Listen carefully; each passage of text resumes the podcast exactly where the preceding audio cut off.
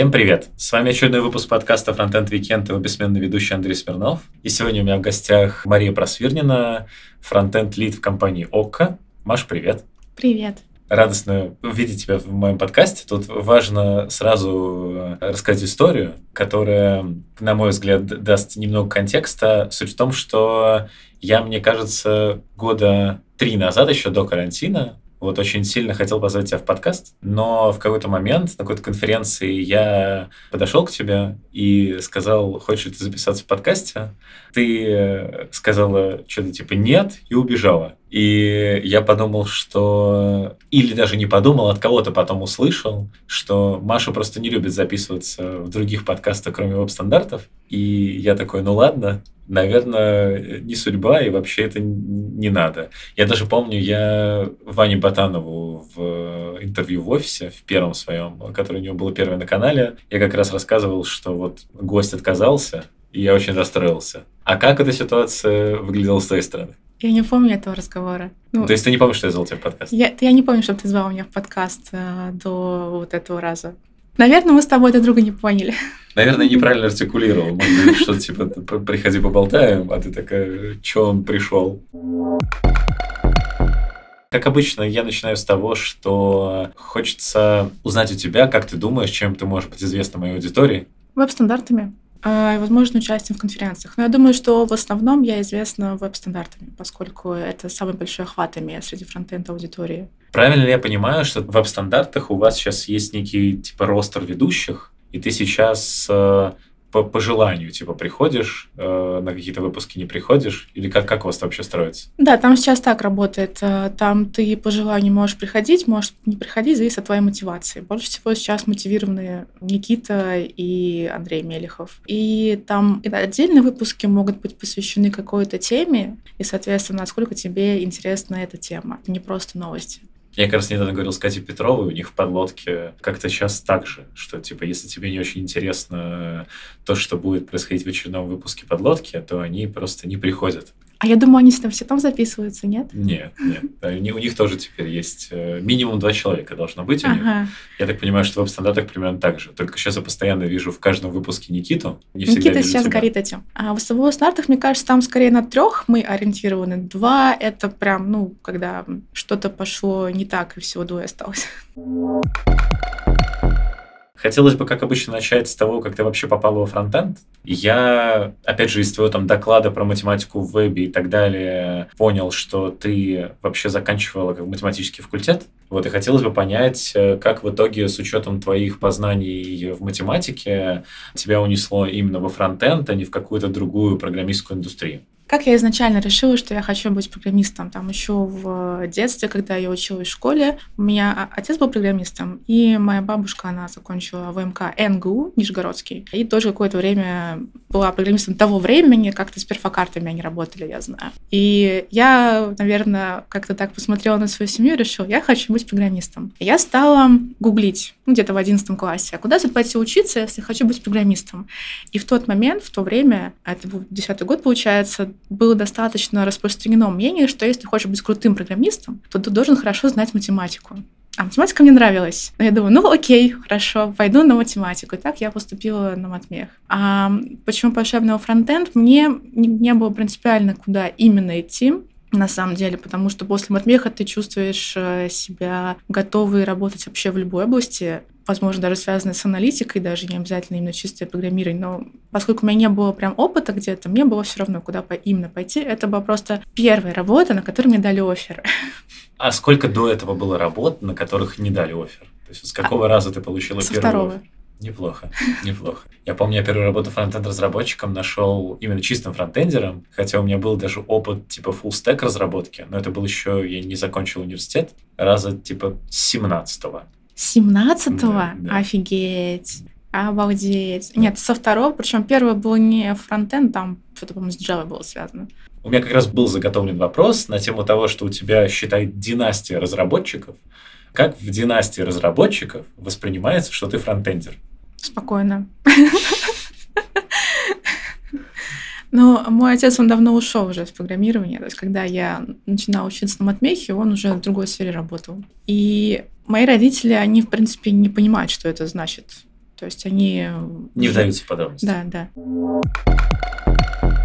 Ты сейчас работаешь в ОККО, да. и, насколько я понимаю, ты там работаешь довольно давно. Четыре года. Четыре года уже, да. Я правильно понимаю, что туда пришла там совсем обычным начинающим разработчиком, и вот весь твой э, карьерный путь, э, там, связанный с конференциями, подкастами и так далее, он как раз шел уже параллельно тому, что ты все это время работала в ОК. Не-не-не. не. Я когда ага. приходила в ОК, я... Блин, я уже не помню, это было давно. Но когда ага. я приходила в ОК, у меня точно уже чем-то я занималась. Возможно, я не была в веб-стандартах, но я была в SP Frontend Dreamcast, мы да, когда делали. Да, да, да.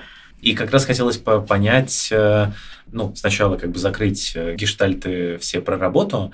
Принято в индустрии, что люди постоянно меняют работу. Особенно люди, связанные еще и как бы, у которых есть личный бренд. Ты же стабильно работаешь в ОККО и особо не меняешь, я так понимаю, растешь внутри и прошла вместе с компанией все этапы от стартапа до того, как их купил Рамблер, потом купил Сбер и вот это вот все. Как вообще изнутри вот это ощущается? Как тебе этот опыт? Почему тебе все еще интересно? Во-первых, не все этапы, потому что ОКО имеет десятилетнюю историю, а я там всего 4 года. Ну, то, что было 10 лет назад, опять же, там, я не знаю. Но я прошла да. действительно много, это правда. Да. Я никогда не воспринимала это как личный бренд. Я пошла делать Dreamcast, э, конференции, выступать и так далее, чисто на энтузиазме. Ну, личный бренд — это такие слова из Твиттера, которые кто-то там строит, возможно, относится к этому серьезно. Я так к этому никогда серьезно не относилась. Я все делала, потому что мне было интересно. А делала это ради удовольствия. И как-то так само собой получилось, что одновременно у меня появилась узнаваемость. Но это не специально было. Нет, хорошо. А, а именно про ОК, почему спустя 4 года все еще интересно? Я там работала в очень разных командах. Изначально, когда я туда пришла, там была такая единая объединенная команда веб-разработчиков, которые делали и веб, и телеки. Вебом у нас называется ОКТВ сайт. И первое время там основной упор в то время был на телевизоры, поскольку на телевизорах более платящая аудитория.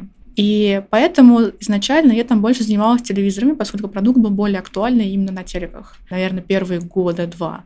Потом как-то постепенно я стала уходить в веб. Потом еще одно время я поработала в внутренних продуктах, не с телевизорами, не с вебом связанные, ну, внутренние продукты для наших контент-менеджеров. Потом я опять вернулась в веб. Все это время там все очень сильно меняется очень сильно меняется. То есть тот продукт, который был тогда, и продукт, который сейчас, это очень разные продукты. И я поработала в разных командах. Пока нет такого, что я что-то одно и то же делаю очень долгое время. Смотри, где-то в 2014 году я работал э, тоже в компании, связанной со Smart TV, которая называлась TV Break. Не знаю, они не дожили э, до того момента, как ты пришла в эту всю индустрию.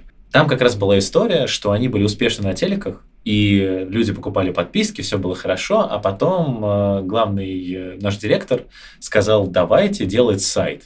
И он вложил типа кучу денег в разработку сайта, мы сделали сайт, в итоге этот сайт компанию похоронил. Знаешь ли, как в это преодолели, чтобы люди платили в том числе через сайт? Просто время пришло. Когда я приходила в ОКО 4 года назад, сайт действительно был продуктом, который поддерживался, но на него не было упора. И доля дохода с него тогда была какая-то там, по сравнению с телевизорами, очень-очень небольшая. Просто у компании были ресурсы это поддерживать, потому что деньги были. Сейчас время пришло, люди стали покупать э, через сайты тоже. Я думаю, просто изменилась ментальность людей. Хотя до сих пор есть люди, которые чисто только на торрентах покупают, покупают, боже. Купить на торрентах. Качают. Но все же нынешнее поколение уже скорее купит подписку. Ты там доросла до лида, я правильно понимаю? Да. Ты прям босс и руководитель, или ты все еще кодишь? Я иногда пишу код время от времени. Смотри, сейчас э, я руковожу веб-командой. Внутри веб-команды есть пять команд. И мы еще настраиваем процессы, на это очень много уходит времени. Нанимаем новых людей, нам не хватает, на это тоже уходит времени. А, обучаем пришедших. Большая часть моей команды сейчас это новые люди, которые еще не до конца знают продукт и не до конца, например, знают, как э, работают, э, как работает DRM. Ну, код я тоже пишу, особенно когда нужно сделать что-то срочное. Например, мы выкатывали рекламу, и тот момент, когда ко мне с этим пришли, я как раз была еще во внутренней команде, работала с внутренним продуктом, и ко мне пришли менеджеры и сказали, нам надо выкатить рекламу на вебе. Очень быстро. Ну, там, используя гугловский SDK, буквально за две недели я это сделала. Другие люди у нас это пока были бы не готовы сделать. То есть ты такой э, лид, который еще витает над всем этим, если нужно, может быстро погрузиться и все еще не потерял технические навыки, чтобы быстро сделать все. Пока еще других. не потерял, да. Хотя некоторые моменты ты в продукте, мне уже нужно смотреть код, то есть я не могу сходу ответить, мне уже нужно что-то посмотреть, погрузиться. Я еще, мы с тобой общались, по-моему, до пандемии, когда запускался Окко Спорт, и когда Окко вот получил этот огромный э, контракт от Мамута на английскую премьер-лигу, ты рассказывала, что ты буквально за несколько месяцев э, от человека, который вообще ничего не знал про футбол, стала человеком, который может различать голоса комментаторов. Такое было, да, правда, сейчас уже не различу.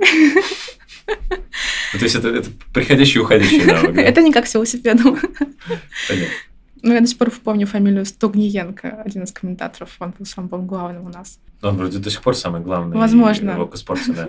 Когда я стала делать окоспорт, я о футболе не знала вообще ничего.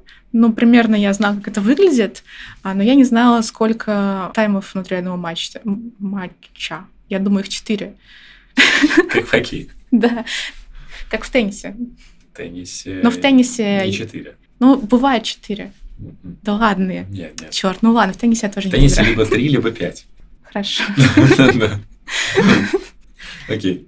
Я просто помню, мы были в баре после какого-то мероприятия, и ты прям такая, о, вот это вот тот-то, это тот-то, вот этого я разраба- и разрабатывала. Вообще интересна сам, сама концепция, что человек, который абсолютно ничего не понимает в футболе, как разработчик, ему приходится делать что-то связанное вот с футболом, и он э, очень э, в это все увлекается. И мне это интересно с какой точки зрения. Я как бы сам очень люблю футбол, и я, например, ставя себя на твое место, я думаю, что мне бы было безумно круто и весело разрабатывать там Окко Спорт в свое время, если бы я, например, был э, разработчиком. И, наверное, там ребятам, которые тоже этим фанатели, им было очень классно, они там перерабатывали, а вы наверняка в каком-нибудь авральном режиме работали. А вот тебе как оно было? Мне было круто. Да. А, я всегда очень вовлекаюсь в продукт, с которым я работаю. Особенно, когда работаешь в классной команде, понимаешь, там же, там же были люди, которые были очень сильно этим увлечены. И ты проникаешься этой атмосферой. Я всегда вовлекалась в продукт, который я делала. Возможно, в том числе поэтому я до сих пор в ОКО. То есть э, для меня этот продукт, он же просто, просто вот в сердце моем. Это то, к чему я приложила э, руки, то, что я частично воспринимаю как свое, как свое вот, частично даже творчество. И хотя я не любила футбол, но когда я стала писать код, связанный с футболом, я его временно полюбила. Нельзя не построить разговор вокруг еще всяких конференций, э, сообществ и так далее. Вот хочется понять вообще, как ты в первый раз попала вот в эту тусовку, именно в СПБ Фронтенд. Ну, то есть я знаю, как она образовалась. Интересно, как ты в нее погрузилась, потому что я все еще нашел на СПБ Фронтенд сайте, что ты была там ответственная за метапы. И вот... Он просто давно не обновлялся. Да, хочется понять, э, как вообще это было.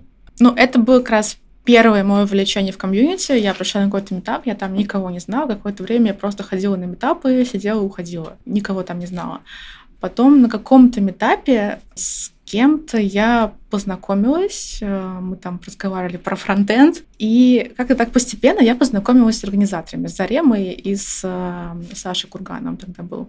И как-то так постепенно, постепенно, постепенно, постепенно я в это погрузилась. Вообще, первое, что я стала делать, это был как раз Dreamcast. Там Саша Кратаев. Это была его идея. Он э, хотел записывать подкаст, он свою идею написал в нашем э, слайке с фронтенда. А я просто сгорелась, я решила помочь. И это было первое, что я делала. После этого, когда мы уже какое-то время записывали Dreamcast, ребята, которые делали метапы, они увидели, что мы увлечены, что у нас там есть какие-то организаторские навыки, и предложили нам организовывать метапы. Так мы влились туда, и как-то так постепенно, постепенно, постепенно.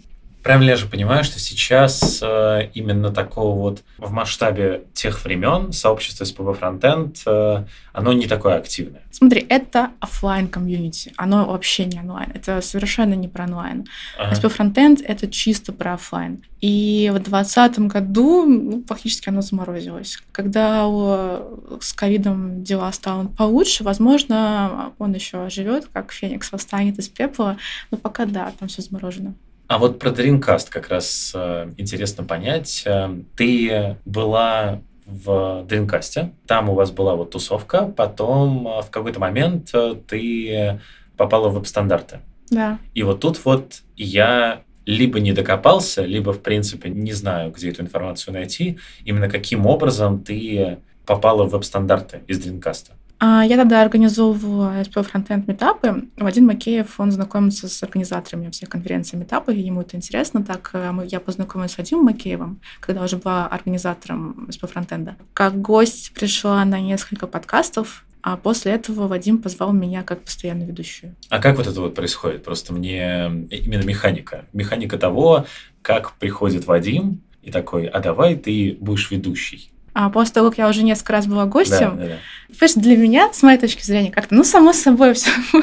ну, само собой, как-то вот пришел раз записаться, пришел два записаться, потом позвали дальше. То есть, опять же, я ничего не делала специально, как-то не старалась, не думала. Я, я даже, когда я приходила туда записываться гости, я понятия не имела, что я потом стану постоянно ведущим. Это, у меня мыслей их не было. А почему Вадим решил мне это предложить? Ну, это уже надо у него спрашивать. Но он тебе никак не артикулировал, почему ты? Ну, он сказал что-то вроде, ну, у тебя вроде хорошо получается. ну, и это примерно, я точно уже не помню, это было давно. То есть, правильно я понимаю, что Вадим зовет примерно такой фразой. Он пишет, что... А, Ладно, Андрей, Андрей, я не могу сказать, что зовет именно так, поскольку я не помню. не с целью докопаться, да, а с целью того, что просто как бы в моих мечтах, так скажем, а, происходит так, что там Вадим приходит, э, говорит, что у тебя великолепный голос, ты проделала огромную работу, ты была у нас несколько раз в подкастах. Буду рад видеть тебя среди наших э, ведущих. Возможно, так и было. Просто ага. я достаточно легкомысленный. Э, ты прочитала только конец фразы. Пошли в подкаст. Как вообще твоя жизнь изменилась или не изменилась за счет того, что ты вот была какое-то время прям постоянной ведущей в веб-стандартах? Опять же, с учетом твоего вот этого легкомысленного взгляда на жизнь, что ты особо сама за этим личным брендом не гналась, но он тебя так или иначе преследует, стали ли тебя куда-то приглашать на какие-то метапы, конференции? Стали ли тебя узнавать э, по голосу на всяких штуках, как там, например, меня узнают иногда? Да, по голосу, да, есть такое. Еще в лицо не узнают, а по голосу узнают. Да, какие-то вот такие вот вещи, потому что, ну, веб-стандарты все-таки это какой-то знаковый проект. Ну, конечно, разница есть в том плане, что я была никому неизвестна до этого времени, а теперь меня стали узнавать люди, которых я сама не знаю. У меня появилось имя в фронтенд комьюнити. Такое, конечно, есть, безусловно. Меня стали приглашать на конференции, такое есть. Да, тоже было. В целом могу сказать, что, безусловно, я очень благодарна Вадиму, что он дал мне эту возможность, и что он, он меня позвал в свое время, 4 года назад, в веб-стандарты. За это время много чего произошло, и это было круто.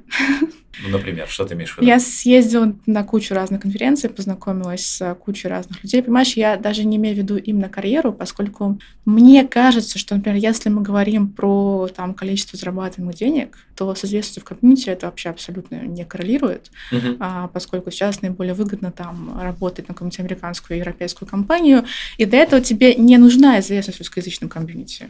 Ну, может быть, если у тебя есть известность в иностранном комьюнити, тебе это поможет. Но ты и без этого можешь достичь. А сделать э, карьеру в российской компании тоже не обязательно для этого обладать каким-то личным брендом а, или узнаваемостью вовсе нет. А это скорее про взаимодействие с людьми и вдохновение личное. То есть тебе это какие-то силы дает? Да, да. А, но именно офлайн, онлайн нет. Ты примерно прикидывала, сколько вообще подкастов ты записала за эти четыре года? Не, не прикидывала. Не Но это, знаю. но это в какой-то момент уже превратилось в рутину уже. В какой-то момент, наверное, да, но уже не сейчас, потому что сейчас я достаточно редко туда прихожу, и сейчас для меня это не рутина. Пару лет назад, возможно, да. А вы записывались, когда вот еще не было этого карантина и не было вот этого онлайна. Насколько я знаю, веб-стандарты сейчас уже распределенно записываются. Я правильно понимаю, что вы регулярно раз в неделю собирались в студии Вадима и писались оффлайн с людьми? Да, Вадим была студия, которую он сам сделал. Там такая была совсем небольшая комнатка, в которой было душно, э, когда закрывали все двери и окна. Там записывались с людьми раньше. Сейчас записываемся только распределенно, тем более Вадим уехал в Германию. Тебе лично по вайбу, по какой-то энергетике нравилось записываться больше где? В Дринкасте или в веб-стандартах? Я люблю и то, и то. Но я и правда люблю и то, и то. Конечно, они разные и про разные. SP Frontend Dreamcast, наверное, более личные, про личные истории. И там многие выпуски, которые записывались три года назад, их можно слушать даже сейчас, и они будут актуальны.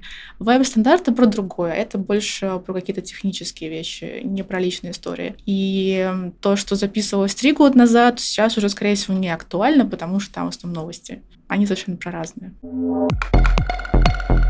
Как ты относилась э, к тому, что в Дринкасте накладывали звук бара на фоне?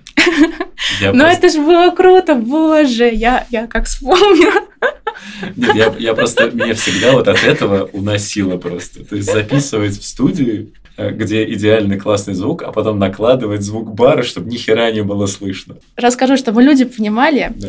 в то время было очень много разных подкастов, а в основном люди записывались у себя дома. И, ну, мы нет. Мы же, мы там, особенно Саша Кратаев этим занимался, Саша Курганов этим занимался.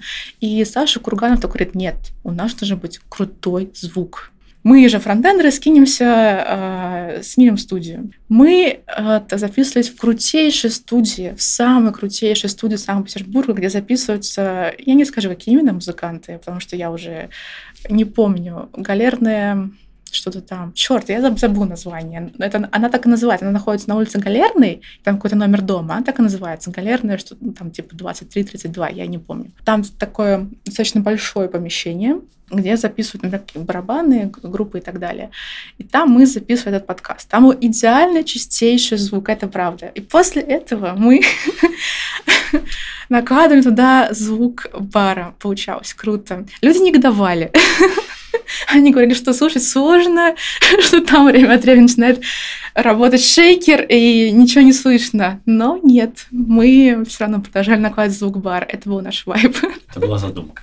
Да. и вы ее поддерживались. По поводу еще штук, которые тебе так или иначе тебя занесло в, в фронтенд сообществе. Во-первых, э, я помню, мы с тобой э, в сентябре 2019 года вели вместе конференцию на английском языке. Да. Как тебе был этот опыт? По-моему, я не задавался этот вопрос лично, поэтому могу задать этот вопрос на подкасте. Он был для меня очень волнующим. Английский у меня такой не, не очень сильный. Я нормально понимаю, но говорить мне крайне сложно. Прям крайне сложно. Очень-очень-очень. До сих пор. И это очень стрессово. Ну, опыт поэтому был волнующий такой, вызывающий. Как восхождение на гору. Почему ты согласилась изначально? А почему нет? Согласен. Просто я люблю вписываться во все. Я примерно так же, да. По схожему принципу вопрос, эм, почему ты пошла в программный комитет Frontend Conf и какой опыт тебе это дало? Я пошла туда по этой же причине, почему я начала делать подкаст, перешла в другой подкаст, делала метапы и так далее. Я Просто у меня была куча энергии, и я любила фронтенд, мне это нужно было куда-то приложить. И когда у меня появлялись какие-то возможности, меня куда-то звали, то я этими возможностями пользовалась. Поэтому, когда меня позвали правильно университет фронтенд конф, я тоже взяла эту возможность и пошла туда. А что дало? Было очень интересно прослушивать доклады людей и помогать им. Людей со стороны, что так, что не так. Это классно. Это дало опыт, наверное, понимания, как аудитория видит себя. Не было мыслей э, вернуться туда, либо, например, пойти еще в какой-нибудь программный комитет. Наверняка звали тебя. Какой-нибудь Holy.js, может, звали. На Holy.js, хотя не звали. Да? Окей, а в целом мысли были, что хотелось бы какой-то этот опыт обратно вернуть? Сейчас, наверное, уже нет, поскольку это требует очень много времени, и это вот прошлый период моей жизни, когда я была очень сильно погружена в IT, во фронтенд, э, работала, потом занималась свободное время конференциями, а сейчас уже нет. У меня есть ощущение, что ты была вот как раз в сообществе в какой-то момент, и у тебя были подкасты, метапы, конференции, все вот это, и это занимало все твое время, а сейчас ты как-то отошла от дел примерно везде, и ты стала таким, допустим, котом, который берет и просто по желанию приходит, может тут потусить, а потом снова уйти, когда ему захочется. Сравнение приятное. Да. А почему так случилось, что как бы заняло твои мысли сейчас? Это было связано с 2020 годом.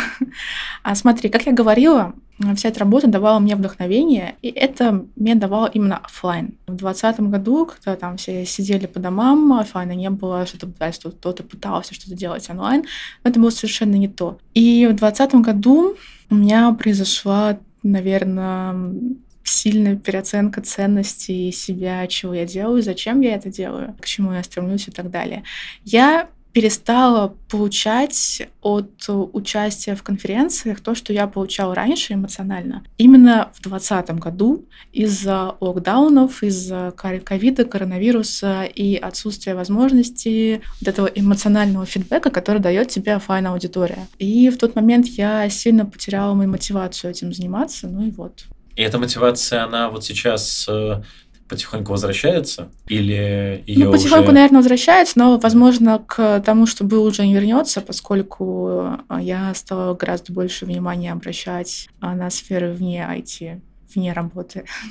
Как раз по поводу сфер вне работы. Сейчас, если посмотреть твои соцсети, там почти все будет про какие-то поездки с силой ветра на там всяких яхтах и так далее. Правильно ли я понимаю, что сейчас э, в основном все свободное время связано с этим? Нет, не обязательно. Это одно из таких направлений, которое мне очень нравится, я от него очень сильно кайфую. Яхтинг парусный спорт, именно спорт. не просто ты лежишь, э, чилишь на яхте, там загораешь на солнышке, это не то, а именно парусный спорт. Это офигенно. Это дает такое чувство свободы, на которое я подсела.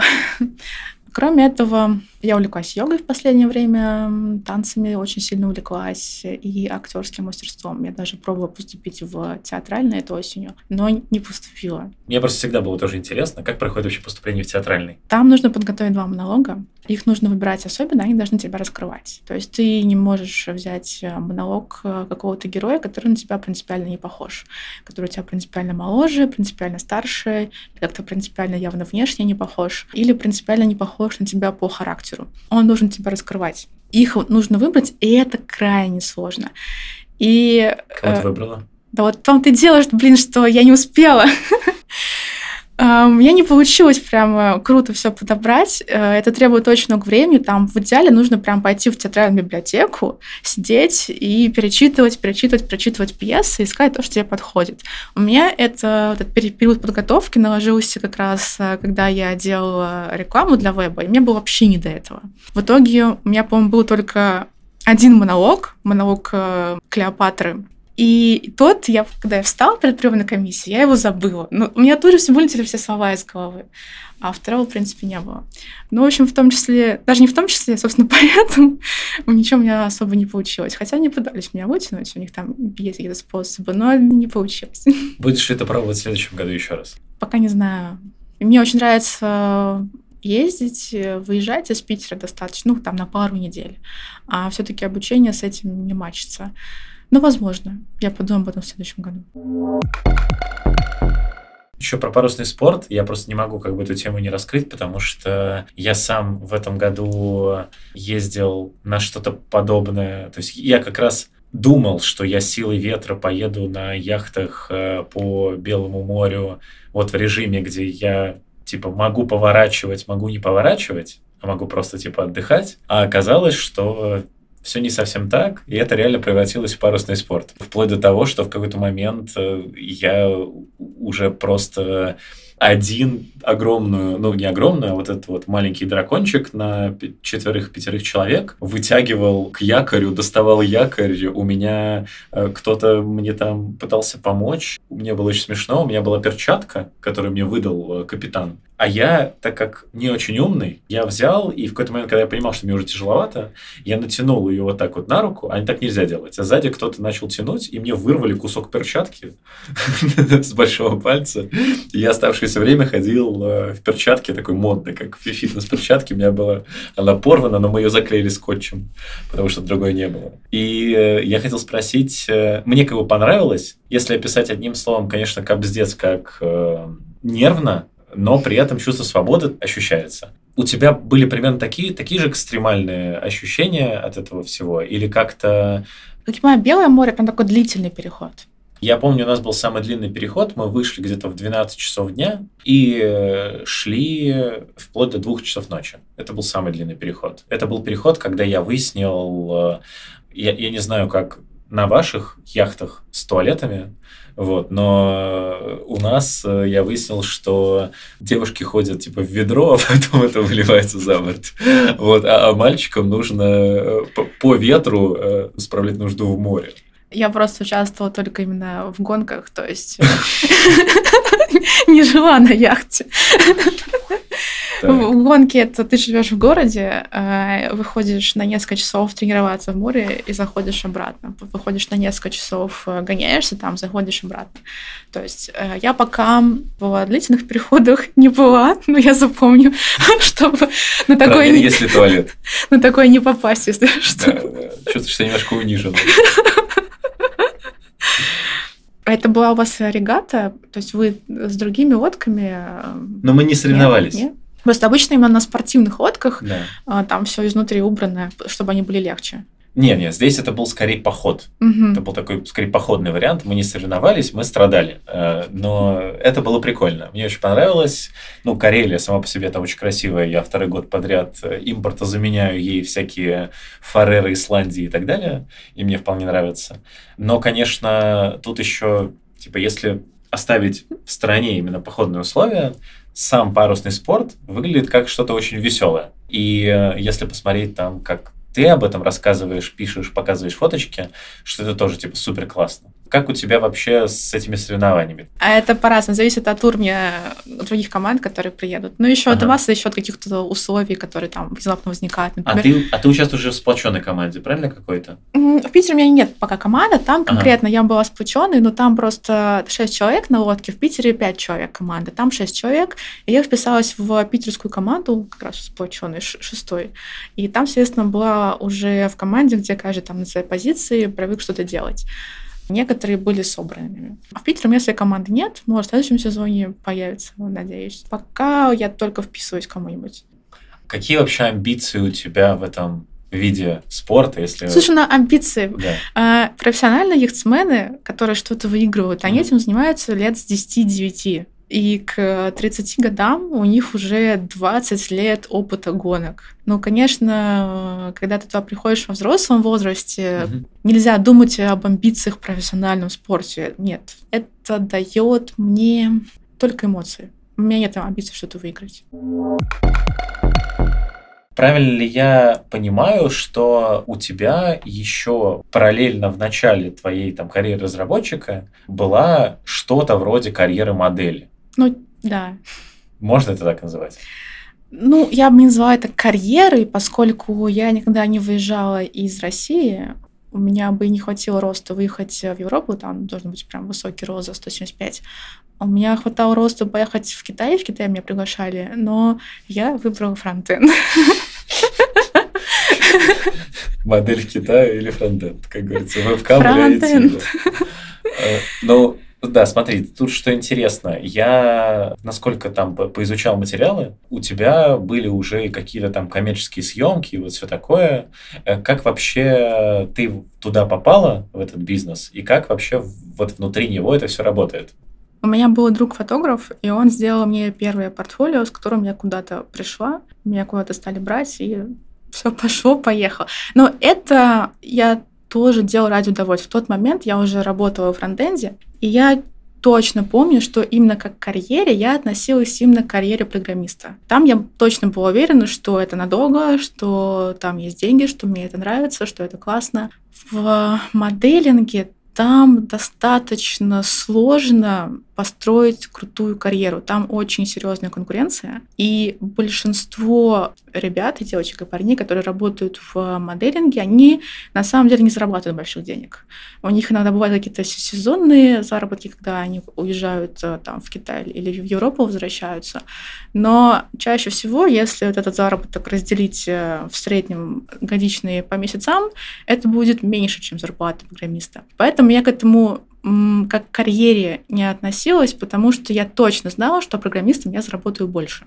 То есть правильно я тебя понимаю, что даже когда ты просто как бы кайфовала от этого, еще была только в начале карьеры разработчика, при этом ты уже был абсолютно несоотносим доход от моделинга и от разработки. Уже тогда даже, даже джуниором я зарабатывала больше. То есть я был джуниором э, разработчиком и джуниором моделью, да, джуниор разработчик заработает больше. Конечно, там есть отдельные кейсы, когда люди становятся очень известными, и тогда, конечно, они становятся очень богатыми, куча денег и так далее. Но это один человек, может быть, на сотни тысяч.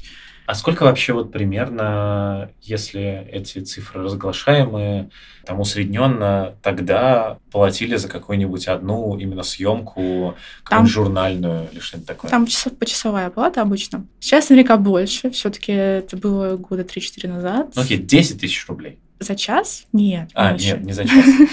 За час, может быть, 2. Это в Питере. Ага. Но я думаю, что за границей было больше. А ты не выезжал никуда? Я никуда не выезжала, нет.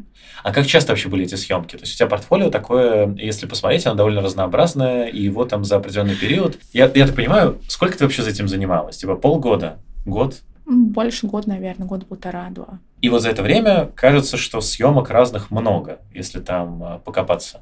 Как вообще, насколько интенсивно это было? Ты там снималась каждую неделю или это как-то приходящее и уходящее было? Это же зависело от моего свободного времени, поскольку я не могла сниматься в рабочее время, а часто это именно в рабочее время происходит, поскольку они тоже работают. Ну, каждую неделю, наверное. Ну, там еще зависит от интересности, понимаешь? То есть э, так называемые каталожные съемки, когда ты снимаешься для каталога одежды какого-нибудь бренда, это страшная скукота на самом деле. Это ну, прикольно, может быть, первые два-три раза, когда это в новинку, а потом это ты просто приходишь, э, тебе постоянно меняют одежду, меняют, меняют, а ты скучно стоишь на каком-нибудь фоне, это не high fashion каталожные съемки, это ты просто вот, чтобы потом на каком-нибудь э, сайте тебя выставили. Это скучно. А я правильно понимаю, что до сих пор где ты можешь висеть на каких-то сайтах? Ну, вряд ли. Не знаю, прошло много времени. Прикинь, сколько коллекций с тех пор сменилось. Ну, может, у кого-то коллекции вообще не меняются. Они сделали одну, и вот до сих пор Мария Просвирнина ее рекламирует. Да, каталожные съемки это, безусловно, скука. У меня был друг, фотограф, который в свое время его наняли, чтобы он ретушировал фотки для ЦУМа, вот этих вот каталожных съемок. И он говорил, это страшно скукота, потому что все одинаковые фотографии, типа модели кто-то в одинаковой позе стоит э, в разной одежде, даже типа уже Блин, я вспомнила, ты знаешь, есть шутки про Зару. Я да. смотрю сайт Зару, то там модель в этих очень необычных позах. Я не изображу это голосом, но, возможно, вы видели. А, я подумала, может быть, это у них как бы от отчаяния через N лет. Почему ты бросила это? Я бросила это тогда, когда я стала сильно как раз увлекаться подкастами, конференциями, и стала мешать. Типа я... времени просто нет. Да, да. Я а. выбрала фронтенд. Я как бы видел много разных съемок, вплоть до того, что я нашел, э, э, чуть ли ты там не рекламировал какую-то коллекцию нижнего белья. Ну, было, было такое, да. Да. А вопрос э, у меня в том, до тебя, которая существовала вот с конференциями, подкастами и так далее, в плохой коннотации долетала слава, что ты вот в Нет. моделинге была? Меня вообще об этом никогда не спрашивали. То ага. есть не было такого, что там кто-то ко мне на конференции подошел и об этом заговорил. Угу. Нет, никогда не было а почему должно быть плохой коннотации? Нет, я просто призадумалась о том, что на самом деле да. я этого боялась. То есть у меня был такой страх, э, что меня не будут воспринимать, мне кажется, еще поэтому отчасти я ушла, что меня не будут воспринимать э, серьезно в программистском комьюнити, если я буду реально моделингом заниматься. Ну, типа, ты либо умная, либо красивая с учетом вот этого вот бэкграунда, опять же, моделинга и всего вот э, такого, как ты э, относишься ко всем вот этим вот э, активным сейчас э, штукам э, вроде Women Tech Makers, Women Developer Academy? Звали ли тебя туда? Я отношусь к этому положительно, потому что я понимаю, что у девушек, которые приходят в IT, может быть страх. И э, подобная поддержка помогает им этот страх преодолеть. Хотя я сама, ну, лично мой опыт, я не сталкивалась с тем, что меня ущемляли как-то э, из-за моего пола что-то негативное. Я никогда с этим не сталкивалась. А, но при этом я понимаю, что ты э, приходишь, э, обладая какими-то там социальными стереотипами, и у тебя есть страх. И чтобы двигаться дальше в работе, в карьере, э, чтобы там пойти сделать доклад, тебе нужно этот страх преодолеть. И такие мероприятия помогают это сделать. Поэтому я думаю, что это хорошо, конечно. Я, когда готовился, я нашел в какой-то из соцсетей, ну, условно, селфи с тем, что ты снималась в клипе. Я пошел и нашел клип. Было, да. Это, знаешь, еще я просто... У меня были друзья, протестанты. Я сама никогда не была религиозной, но uh, у меня, когда училась на матмехе, я дружила с девочками, они были с, боже, с астрономией. Там было отдел, отделение астрономии, у нас они учились на астрономии. Вот, я, короче, я с ним дружилась, они жили в соседней комнате, и они были протестантками. Они направление, ну, типа, не сильно религиозное, но в плане, типа, как православие, да. И они, собственно, меня позвали на что-то такое помнить. Да я помню, что это было. Я не видела конечный результат, честно, ни разу. Не видела результат? Нет. Нет. Я сейчас покажу тебе. Нет, у меня уже заранее просто. Нет, а на самом деле все очень, очень цивильно, потому что я как бы ожидал, что там весь клип вокруг тебя будет построен, грубо говоря. А там э, на самом деле периодически маленькие отрезки, где показывается, вот как, как ты держишь младенца, э, и рядом еще есть э, актер другой, Мгм. который играет, я так понимаю, Иисуса. Да. Вот они, собственно, меня туда позвали. А, Это был как раз снимал какой-то их э, знакомый тоже из их комьюнити протестантского. Вот, они говорят, ну, у тебя внешность отлично подходит на дело Марии. Пойдем, поможешь нам? Я, ну, пойдем. Это ты уже работала фронтендером или еще нет? Это я не помню. Я не помню. Но я помню эту студию, там еще сток сенов был. И ребенок был настоящий.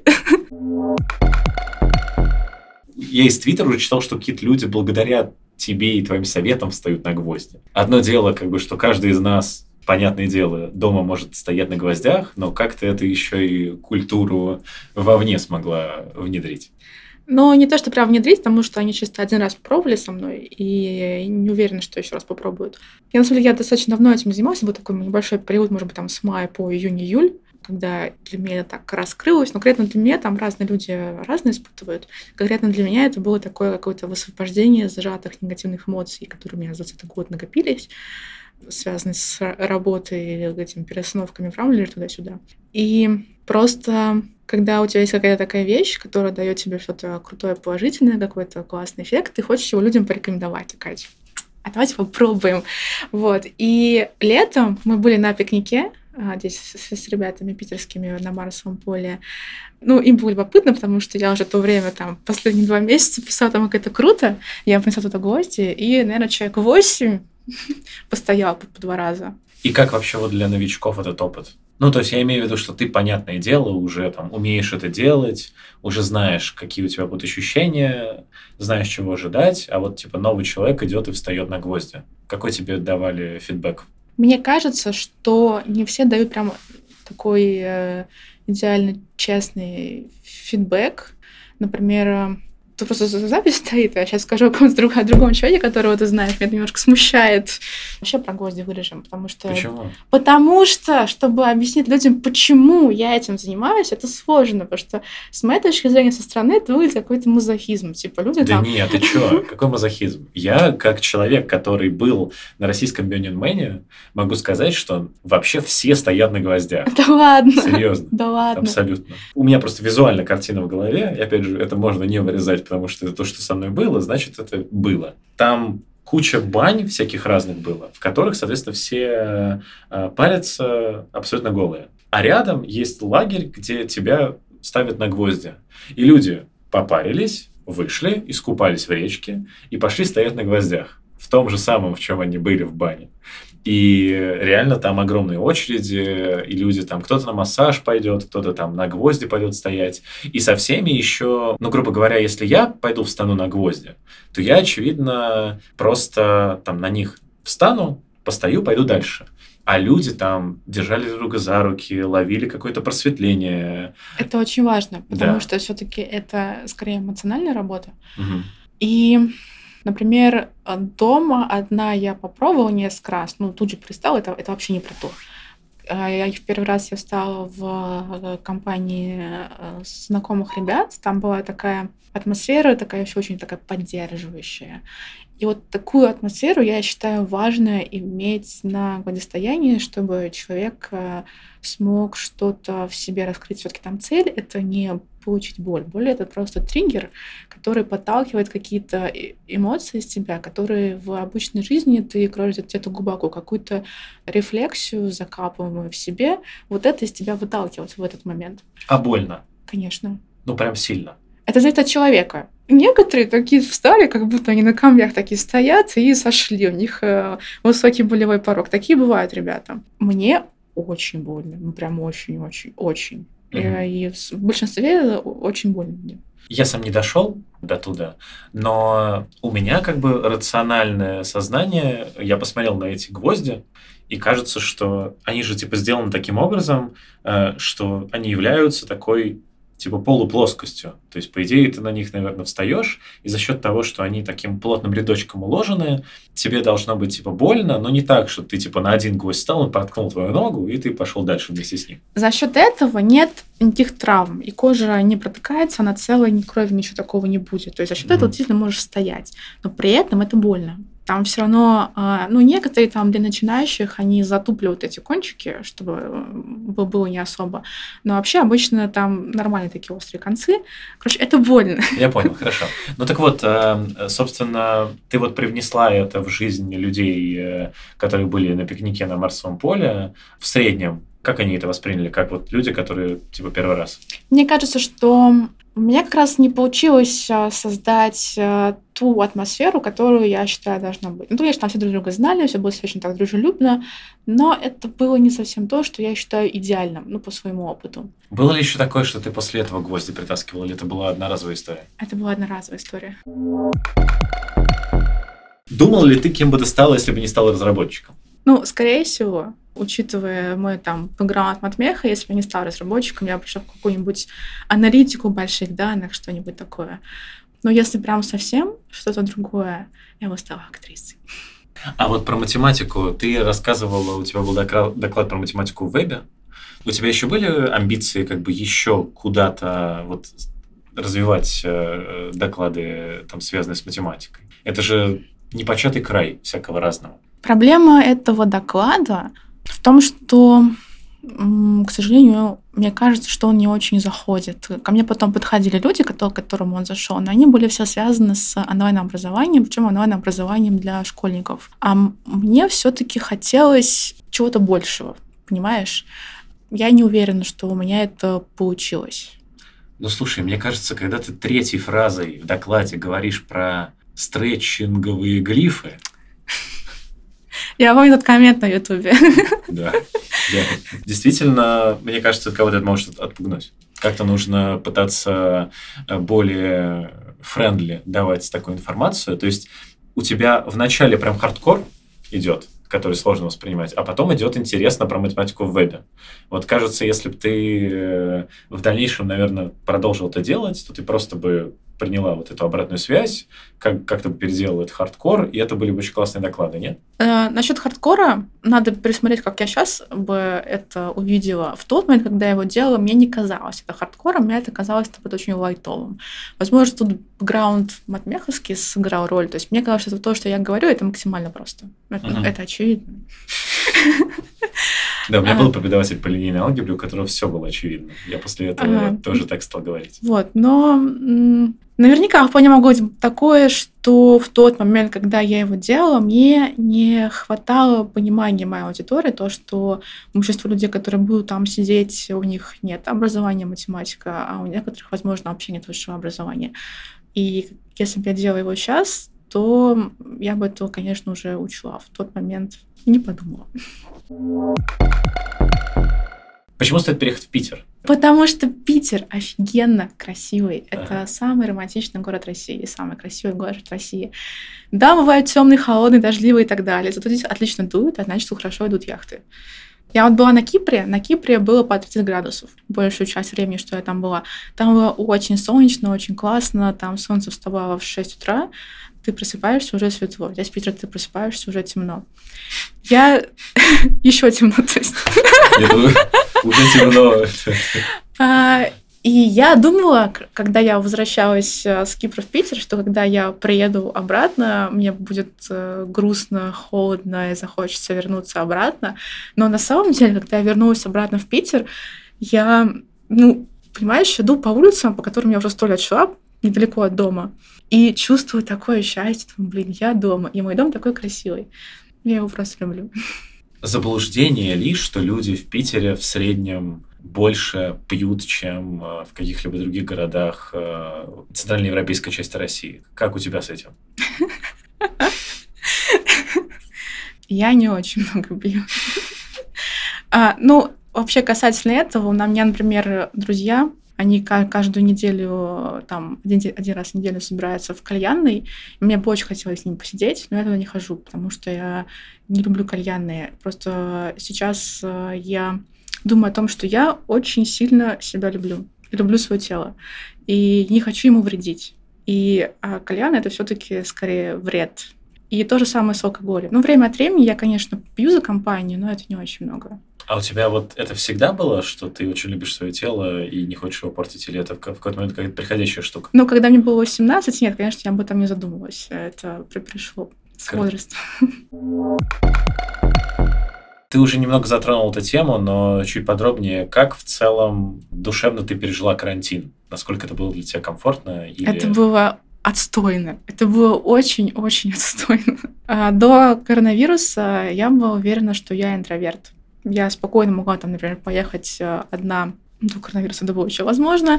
Спокойно могла поехать там одна в какой-нибудь э, Милан, и там одна погулять, вернуться, мне было нормально. Сейчас я чувствую максимальный комфорт, когда вокруг меня достаточно много знакомых людей, с кем я могу общаться. То есть я стала экстравертом. Коронавирус так э, на меня повлиял, что теперь мне постоянно нужна компания. То есть ты из тех людей, которые на карантине писали знакомым, типа, давайте созвонимся, и вот это вот все, или нет? Ну, кстати, вот я особо не с всеми созванивалась эм, часто, ну, так иногда, часто прям нет. Возможно, поэтому, в том числе, когда уже э, стали возможны выходы в офлайн, я пришла с таким изменившимся сознанием. Но в целом, что вот ты э, думаешь про этот опыт? Он скорее какой-то был тяжелый или э, ты вот что-то поняла и в целом ему благодарна? Конкретно год был для меня эмоционально тяжелым скорее. Но после него я достаточно много переосмыслила, и вот даже вот мои эти новые увлечения с парусным спортом, с э, актерским, с там, танцами, с йогой и так далее, и уменьшение количества IT в своей жизни, это тоже переосмысление 2020 года. То есть, конечно, я благодарна этому опыту, но опыт был тяжелым. Готовя вместе с фронтенд-разработчиком, любишь ли ты готовить? Сейчас да. А, расскажи тогда что-нибудь э, самое классное Э, или что-то твое любимое, что ты готовила? Ну, самое мое любимое это вообще не сложно, максимально просто. Я очень люблю красную рыбу, семгу, лосось, и просто делаю их на гриле. Все. Очень вкусно, очень классно, ноль времени занимает. Окей, хорошо. А что-нибудь э, более... Например, это более сложное? Да. Мне нравится средиземноморская кухня. И в 2020 году я себе, для себя открыла э, соус Вителла Тоната. Но О. он тоже, на самом деле, не очень сложный. Нет, ну, Но пушка, да. безумно вкусный, господи, он такой вкусный. У меня есть момент, когда я просто готова его есть бесконечно. А как его, кстати, готовить? Я просто не знаю. Нужно взять э, тунец консервированный, хороший, оливковая масса. И, в принципе, это два базовых ингредиента, которых уже достаточно. Но дополнительно для вкуса можешь туда добавить анчоусы, какие-то приправы и так далее, какую-то зелень. Это нужно в этом, в блендере все перемешать мешать. И все, он готов. Напоследок мой гость дает какой-нибудь совет моей аудитории. Это может быть что-то более техническое или что-то более абстрактное. Что ты можешь посоветовать? Попробуйте парусный спорт.